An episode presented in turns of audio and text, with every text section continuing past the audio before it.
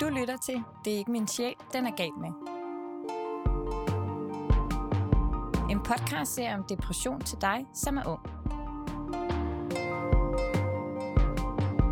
Den er lavet af mig, Thea Sletved, og jeg er journalist og forfatter til bogen om depression på forlaget Strandberg Publishing.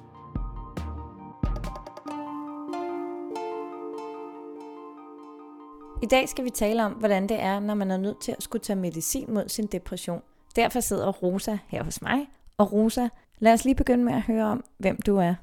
Øhm, jeg hedder Rosa, jeg er 29 år, og jeg laver en hel masse ting, jeg godt kan lide. Sådan en lidt en blanding af at undervise og lave videnskabskommunikation og tegne en hel masse. Der er jo faktisk ikke ret mange omkring dig, som ved, at du har haft to depressioner, eller at du har været nødt til at få medicin mod depression. Men nu har du valgt at fortælle her. Hvorfor det? Jeg var heldig at vide, hvem jeg skulle ringe til, når jeg havde allermest brug for hjælp. Og det, det er ikke alle, der ved det. Så jeg føler ligesom, at nu har jeg muligheden for at kunne give noget tilbage på en eller anden måde. Og så synes jeg, at jeg, jeg brugte meget, meget, meget energi på at være offer for de her misforståelser og den stigmatisering, der ligesom findes i samfundet omkring depression og psykisk sygdom og medicinering. Og her er der så muligheden for at prøve at ændre på det, så det måske er nemmere for, for andre, end det var for mig. Det vi skal tale om i dag, det er, at du var nødt til at få øh, medicin mod din depression, fordi du havde det så sindssygt dårligt. Men selvom du havde det, så havde du ikke lyst til at skulle tage det her medicin. Hvorfor? Jamen, der har jo sådan flere omgange været forskellige historier i de danske medier omkring, at læger måske på grund af tidspres har tendens til, til bare at udskrive øh, antidepressiver, og så, så er de også blevet kaldt lykkepiller, ikke sådan lidt nedladende, som om det var sådan et, et, øh, et quick fix, hvis man tog til lægen og sagde, at man havde det dårligt, så kunne de ligesom give en recept, og så behøves de ikke bruge en masse mere tid på den patient. Og så er der måske kommet en forestilling ud af det omkring, at det er bedre at undgå medicinen, og bedre, hvis man kan klare det selv. Men øh, i dag, der er du faktisk stadig på medicin, selvom du har ikke depression i dag. Men hvorfor er du så det? Det er jeg, fordi at jeg har haft en slem depression to gange. Og den første gang, der havde jeg utrolig meget fokus på, hvornår jeg kunne øh, slippe for at tage de piller der. Så jeg, jeg brugte utrolig meget tankevirksomhed på at arbejde mig hen imod ikke at skulle tage medicin mere. Måske var det for for hurtigt, at jeg gik af medicinen, og måske havde det noget at gøre med, at jeg brugte al min energi på at koncentrere mig om at være sur på mig selv over, at jeg tog medicin, i stedet for at prøve at, få nogle lidt sundere tankevaner. Så jeg endte ligesom et sted, hvor jeg var nødt til at tage medicin igen. Og så er jeg bare øh, så heldig, at jeg ikke rigtig får bivirkninger, og at det virkede relativt godt anden gang med en lav dosis, øh, så nu prøver jeg bare sådan at slappe af omkring det, og ikke stress over, at jeg skal skynde mig ikke at tage medicinen mere, fordi det er ligesom et, et valg, jeg har taget, at nu tager jeg den her medicin, og jeg accepterer det, og jeg gør det, fordi jeg tager ansvar for min egen situation, og så skal jeg øh, trappe ud af den på på et tidspunkt. Øh, men, men den her gang vil jeg bare gerne være helt sikker på, at jeg har nogle, fået nogle nye og bedre vaner, som, som ligesom har slået nogle dybe rødder. Men Rosa, for at forstå, hvorfor at du har brug for den her slags behandling, kan du så ikke prøve at fortælle os og tage os med tilbage til første gang, at det her depression, det begynder at bryde ud? Første gang, jeg fik en depression, en rigtig depression, øh, fordi jeg har altid været et følsomt barn, lige så længe jeg kan huske, og jeg kan også huske, at jeg har tit været trist og eftertænksom, bekymret og slet angst som barn, men, men der er ligesom en, en stor forskel. Øh, så første gang det har nok været, da jeg var øh, teenager, 17 år eller sådan noget. Det er jo ikke til at sige, hvad årsagen er. Det er jo uendelig kompliceret. Altså årsagen, det er jo bare hele ens liv, der er årsagen. Men, men det kom i hvert fald efter, at jeg havde haft en kraftsygdom og var blevet rask igen, så hele mit, mit øh, liv var ligesom blevet vendt på hovedet. Og jeg var selvfølgelig meget ung, og det var en tidlig alder at blive konfronteret med sådan nogle store spørgsmål omkring eksistensen. Ja, så jeg var, jeg var øh, formentlig lidt, lidt slidt efter det, og man havde skyndt mig tilbage til ungdomslivet, eller hvad man siger, og så pludselig ramlede det hele bare sammen omkring ørerne på mig. Og så på et eller andet tidspunkt, efter jeg havde snakket med forskellige fagfolk, så fik jeg at vide af en, af en psykiater, at jeg havde en, øh, en depression. Og det, det havde jeg nok haft i et års tid eller sådan noget. Og er det så der, at øh, er det der, du får medicin første gang? Ja, det var den type depression, hvor jeg ligesom ikke kunne noget. Altså jeg kunne ikke, jeg tror måske lige akkurat, at jeg stadig kunne passe mit arbejde på det tidspunkt. Men ellers så kunne jeg slet ikke rigtig deltage i livet. Så jeg fik at vide, at, at det kunne være en, en god ting for mig at prøve en, øh, noget, noget medicin, der ligesom ville hjælpe mig til, altså gøre mig sådan lidt mere, at jeg ligesom kunne, kunne deltage lidt i livet igen og gøre plads til nogle gode oplevelser igen og prøve at, at etablere nogle, øh, nogle sundere tankemønstre og gøre plads til nogle positive tanker, og så desuden lige tage toppen af den her øh, ret voldsom angst, jeg også havde, som, som netop gjorde, at jeg ikke rigtig kunne komme i gang med livet igen. Det er jo det, medicinen kan, som kan være meget smart. Når du siger, at du ikke rigtig kunne deltage i livet, og at du ligesom skulle lære dig en anden måde at være på, hvordan, hvordan havde du det der, når du havde det dårligt? Jeg havde det sådan, at jeg ikke var i stand til at øh, tænke nogle positive tanker overhovedet. Altså, de, de kunne simpelthen bare ikke rigtig opstå inde i mit hoved. Jeg kunne godt huske, at jeg selvfølgelig på et tidligere tidspunkt havde været i stand til at tænke positivt. Men det var bare ikke muligt mere, lige meget hvor meget jeg prøvede, og hvor gerne jeg ville. Og det, altså, det er jo forfærdeligt at have det sådan i sig selv. Øh, men så er der jo en kæmpe selvbebrejdelse. Jeg var gammel nok til at vide, at det, det er ikke normalt ikke at tænke positivt, men måske stadig ung nok til ikke rigtig at forstå, hvordan psyken og kroppen virker, og at der også er en altså, kemi i hjernen, der kan, der kan påvirke ens humør. Og sådan. Det, det er lidt sådan et andet øh, menneskesyn, man måske ikke rigtig har endnu på det her tidspunkt. Så jeg følte jo bare, at der var noget galt med mig, og det var min egen skyld, og jeg vidste ikke, hvordan jeg skulle ændre på det. Og desuden var jeg ked af det hele tiden, og jeg havde ikke lyst til noget. Og jeg følte, at jeg var en belastning for alle, som jeg holdt af. Da du så får den her medicin, bliver du så rask? Det tog lidt tid. Altså, det var et, et kæmpe chok at få at vide, at jeg for det første havde en depression, og jeg skulle tage medicin mod det. Altså, så føler man jo virkelig, at der er et eller andet grueligt galt. Øh, så jeg begynder at tage medicinen, og det gjorde, at jeg kunne ja, deltage lidt mere i livet igen. At jeg ikke var lammet af angst og negative automatiske tanker. Og det var jo ret fantastisk, fordi så kunne jeg komme lidt i gang med at, at lave forskellige ting igen, som man laver i den alder. Samtidig med, at jeg løbende talte med den her psykiater, men det var ikke fordi, at der skete nogen sådan drastisk ændring. Jeg fik bare lidt mere sådan liv tilbage i mig på en eller anden måde. De tanker, der gik gennem mit hoved, var, at jeg tager medicin mod en depression. Det er en dårlig ting. Det er et tegn på svaghed.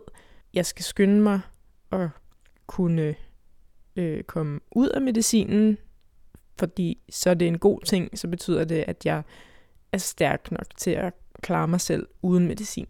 Så jeg tror, at det blev ligesom det alt overskyggende projekt, og så blev der ikke brugt så meget øh, tankekraft på at, at tænke sådan lidt mere tilgivende omkring min situation, og, og tænke, kan jeg vide, hvad jeg egentlig, hvordan jeg egentlig kan gøre mig selv glad fremadrettet. Jamen, fordi du har fortalt, at du faktisk tit tænkte ikke særlig positivt, ikke særlig altid pænt om mig selv, og at det ligesom var sådan en, en rille for dig, dine tanker kørte i, hvor du også havde svært ved at give dig selv lov til at være glad, men også at vælge de ting, som faktisk var rart for dig. Det synes du ligesom ikke. Det havde du ikke ret til. Jeg sad nok lidt i den der øh, klemme, som virkelig mange unge piger i vores kultur er i.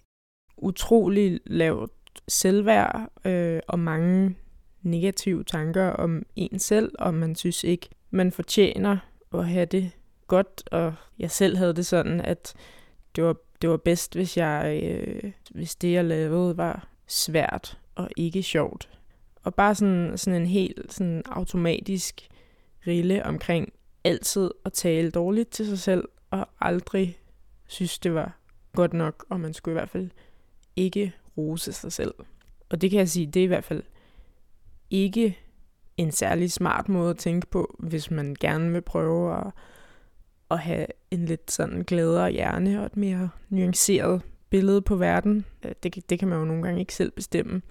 Men jeg kom i hvert fald til at bruge min energi mere på, at jeg vil jeg skulle væk fra medicinen og mindre på at prøve at øve mig i at tænke mere positivt omkring mig selv. Men du kommer så faktisk også af medicinen igen. Og hvad sker der så? Det er jo heldigvis en selv, der bestemmer, om man vil tage den her medicin eller ej. Det er der jo ikke nogen, der tvinger en til. Og så tror jeg bare, at jeg tænkte, ah, nu har jeg taget den længe nok til, at vi kan blive enige om, at jeg har givet det et skud. Og det hjalp jo, fordi at jeg kunne lave nogle ting, jeg ikke kunne lave før. Så nu er det på tide, at jeg trapper ud af det. Og det gjorde jeg også, og det var fint, det skete der ikke noget ved. Men jeg havde ikke sådan grundlæggende ændret min måde at se på mig selv, og tænke om mig selv, og handle. Altså jeg havde ikke, jeg havde ikke bygget mig selv op på den måde, der nok havde været godt, at jeg gjorde. Så går der et stykke tid, men så sker der så noget for dig, som er lidt voldsomt. Vil du prøve at fortælle om det?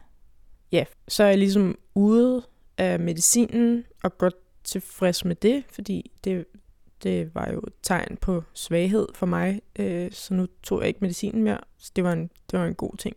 Og så fortsatte jeg egentlig bare mit liv med at ikke at være, være sød ved mig selv i virkeligheden, så jeg koncentrerede mig mere om ligesom at plise andre, og jeg øvede mig ikke i det her med at tage sig selv seriøst. Og, og så tror jeg bare, at jeg sådan langsomt over en længere periode fik ligesom gravet mig selv lidt ned. Jeg blev sådan mere og mere negativ i forhold til, hvordan jeg så verden. Altså mindre og mindre glad, mere og mere trist, mindre og mindre nuanceret i forhold til mit, mit syn på verden. Så jeg havde ligesom ikke så meget øh, overskud. Fordi det ligesom skete så langsomt, så blev det også bare sådan normalt. Altså jeg, kunne, jeg, jeg opdagede det næsten ikke rigtigt. Og så pludselig kunne jeg egentlig ikke rigtig huske, hvordan det var at være glad. Og så tænkte jeg sådan, sådan her har det nok altid været. Det var ikke ligesom noget, der ligesom, hvor det skete fra den ene dag til den anden. Og jeg tænkte, shit, nu må jeg gøre noget. Men så, ja, så var jeg så i biografen en dag og skulle se en eller anden film. Sådan en lidt øh, surrealistisk science fiction film, tror jeg det var. Og så fik jeg bare et, et voldsomt, voldsomt angstanfald, hvor at jeg bare fuldstændig forsvandt ud af min krop. Altså, min hjerne gik helt i stykker, ikke? Hvor at jeg ikke vidste, om jeg selv fandtes, eller hvad der var virkeligt, eller om jeg var død eller levende, og jeg kunne bare mærke sådan, hvordan alle de her signalstoffer bare kørte rundt i min krop. Altså sådan, når man, når man har et angstanfald, så får man jo nogle signaler om, at der er et eller andet, der er rigtig, rigtig, rigtig farligt, og man bliver rigtig, rigtig bange, og det eneste, man føler, man kan gøre, er bare løbe og løbe og løbe. Så jeg fik alle de her inputs. Mens du sidder inde i biografen? Ja, det startede ligesom inde i biografen, det er lidt svært at huske, fordi det varede sådan set rimelig lang tid. Jeg tror, det varede en hel uge, hvor jeg bare var sådan var fuldstændig... Altså, man, man vil måske kalde det en form for nervesammenbrud eller et eller andet. Altså, der, mit system lukkede bare ned. Og det var forfærdeligt. Det er det værste, jeg har prøvet hele mit liv. Og jeg var jo ikke mig selv på en eller anden måde, men jeg kunne ikke rigtig gøre andet end bare sådan at, at gå rundt. Øh, og jeg, jeg, kunne ikke, jeg kunne ikke ligge mig ned og sove, øh, fordi jeg bare hele tiden havde den her forfærdelige følelse inde i kroppen af, at jeg var ved at forsvinde fra verden. Og så kunne jeg måske godt med sådan en lille del af mit hoved tænke, der var nok et eller andet angstanfald i gang her. Og jeg tænkte bare, at det skal bare stoppes for enhver pris. Altså sådan, jeg tænkte, det, så vil jeg ikke leve mere. Eller så kan jeg ikke leve mere. Det var ikke rigtig diskussion. Men heldigvis har der så været en, en lille en lille del af mig, der stadig var i, i kontakt med verden på en eller anden måde, så jeg fik da ringet til en, øh, en psykiater og fik lavet en aftale om at se øh, hende meget hurtigt. Hun sagde for det første, at det ville øh, være rigtig godt, hvis jeg tog noget medicin, både det her antidepressiv medicin, øh, som jeg havde taget før, men det, det virker sådan på lidt, på lidt længere sigt. Øh, så jeg kan huske, hun også, hun også gav mig noget, der, der måske lige ville få mig tilbage på benene sådan her og nu. Men jeg kunne slet ikke finde ud af at tage det her medicin, fordi jeg var sådan, jeg var sådan i en helt anden verden, og jeg tænkte sådan, jeg var også bange for at tage medicinen, jo, hvad, hvad ville der ske, hvis jeg tog det og sådan noget. Øh. Det var svært at være, at være rationel, men der var et eller andet, der fik mig til alligevel at, at række ud. Og jeg startede også op på medicinen igen, og tingene faldt til ro efter en uge eller et par uger. Altså i forhold til, at så, så var det der vanvittige øh, angstanfald i hvert fald sådan, det var der skruet lidt ned for. Hvor var du ellers i dit liv? Hvad var du, hvad var du i gang med på det her tidspunkt? Der gik jeg på en kandidatuddannelse. Jeg var ved at være færdig det var ikke noget, jeg var glad for overhovedet. Øhm, jeg havde som sagt bare i løbet af mine 20'er ikke rigtig gjort noget, som jeg havde særlig meget lyst til selv. Jeg havde også gået utrolig længe, uden at sådan rigtig kunne føle så meget glæde. Øh, men det var bare blevet normaliseret lidt for mig, så jeg havde ikke sådan tænkt så meget over, at, øh, at det burde jeg nok prøve at ændre på. Hvad med folk omkring dig? Hvad med dine venner? Hvad sagde de til alt det her? Jeg snakkede ikke rigtig om, at jeg havde det dårligt, fordi altså, det er jo ikke noget, andre folk synes er hyggeligt at høre om. Det er jo ikke noget, der giver dem glæde eller energi, hvis man øh, siger til nogen, jeg har det helt vildt dårligt. Jeg kan ikke huske, hvornår jeg sidste gang har været glad. Du gør mig heller ikke glad. Du ved, der tænkte jeg bare, det, det er ikke noget, folk bliver glade af at høre om. Det lader jeg være at snakke om. Så jeg tror, der var ikke nogen omkring mig, der, der vidste, hvordan jeg havde det. Så fik jeg det her meget åbenlyse nervesambrud. Det var lidt svært at skjule, så der var jeg også nødt til at åbne lidt op omkring det. I forhold til første gang, hvor du kommer på medicin, så her anden gang, der er der noget, der ændrer sig for dig, har du fortalt. Hvad er det?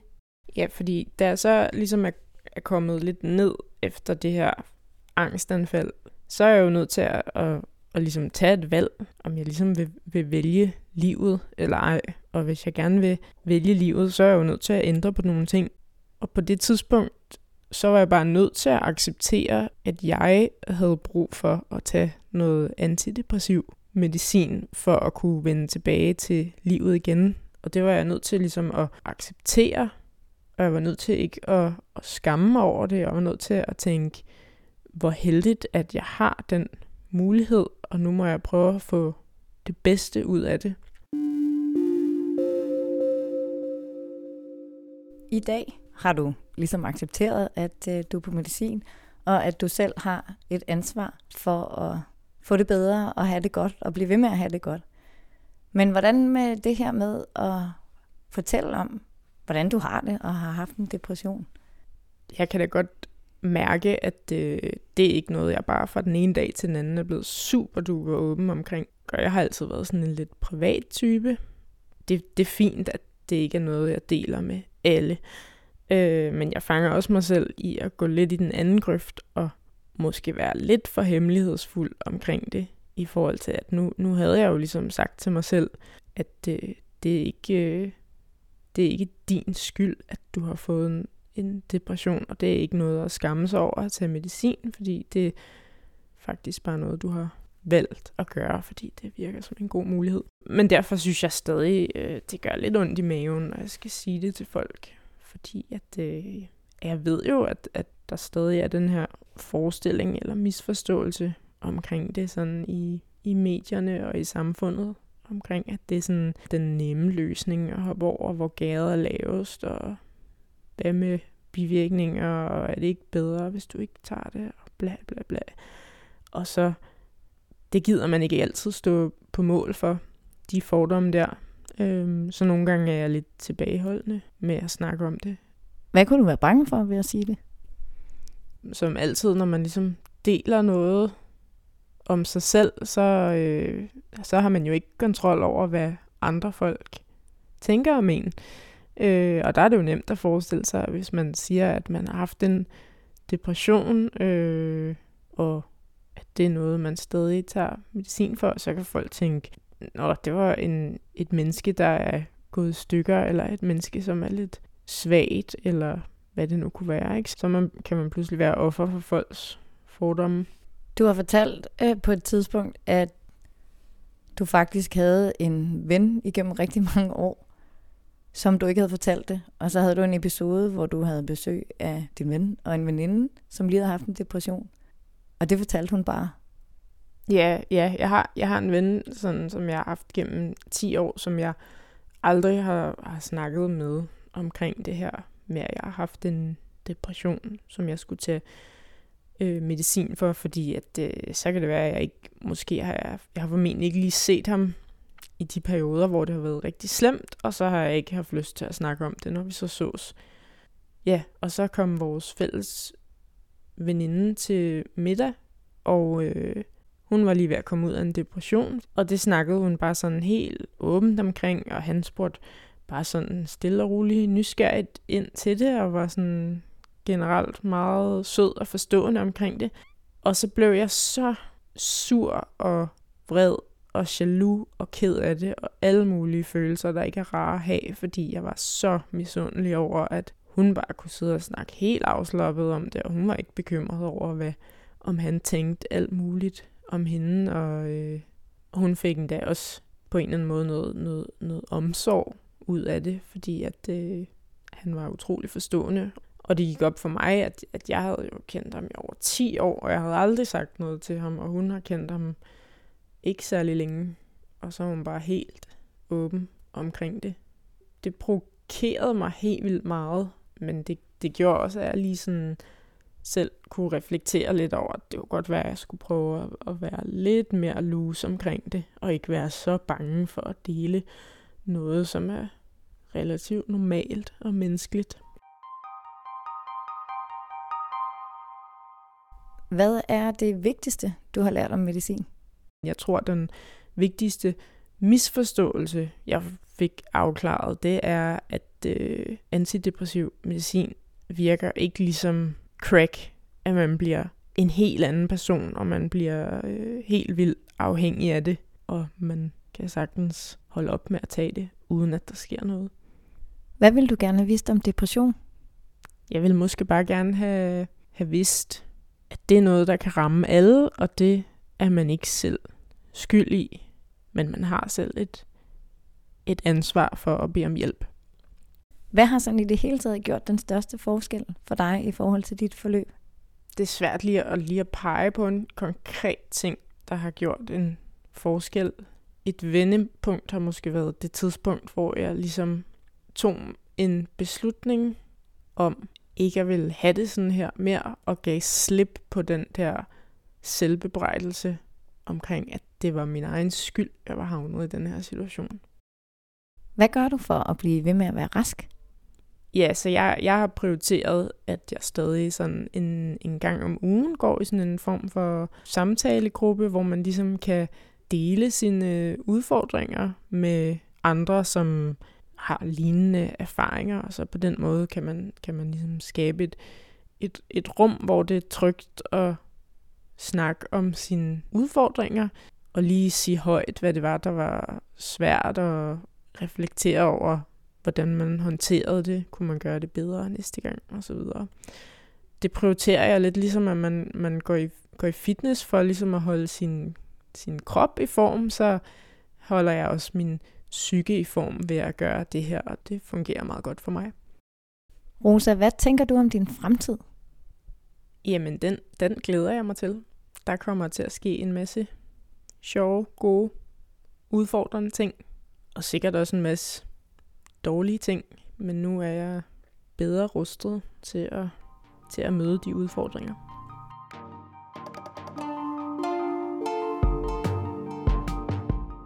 Det her var Det er ikke min sjæl, den er gal med.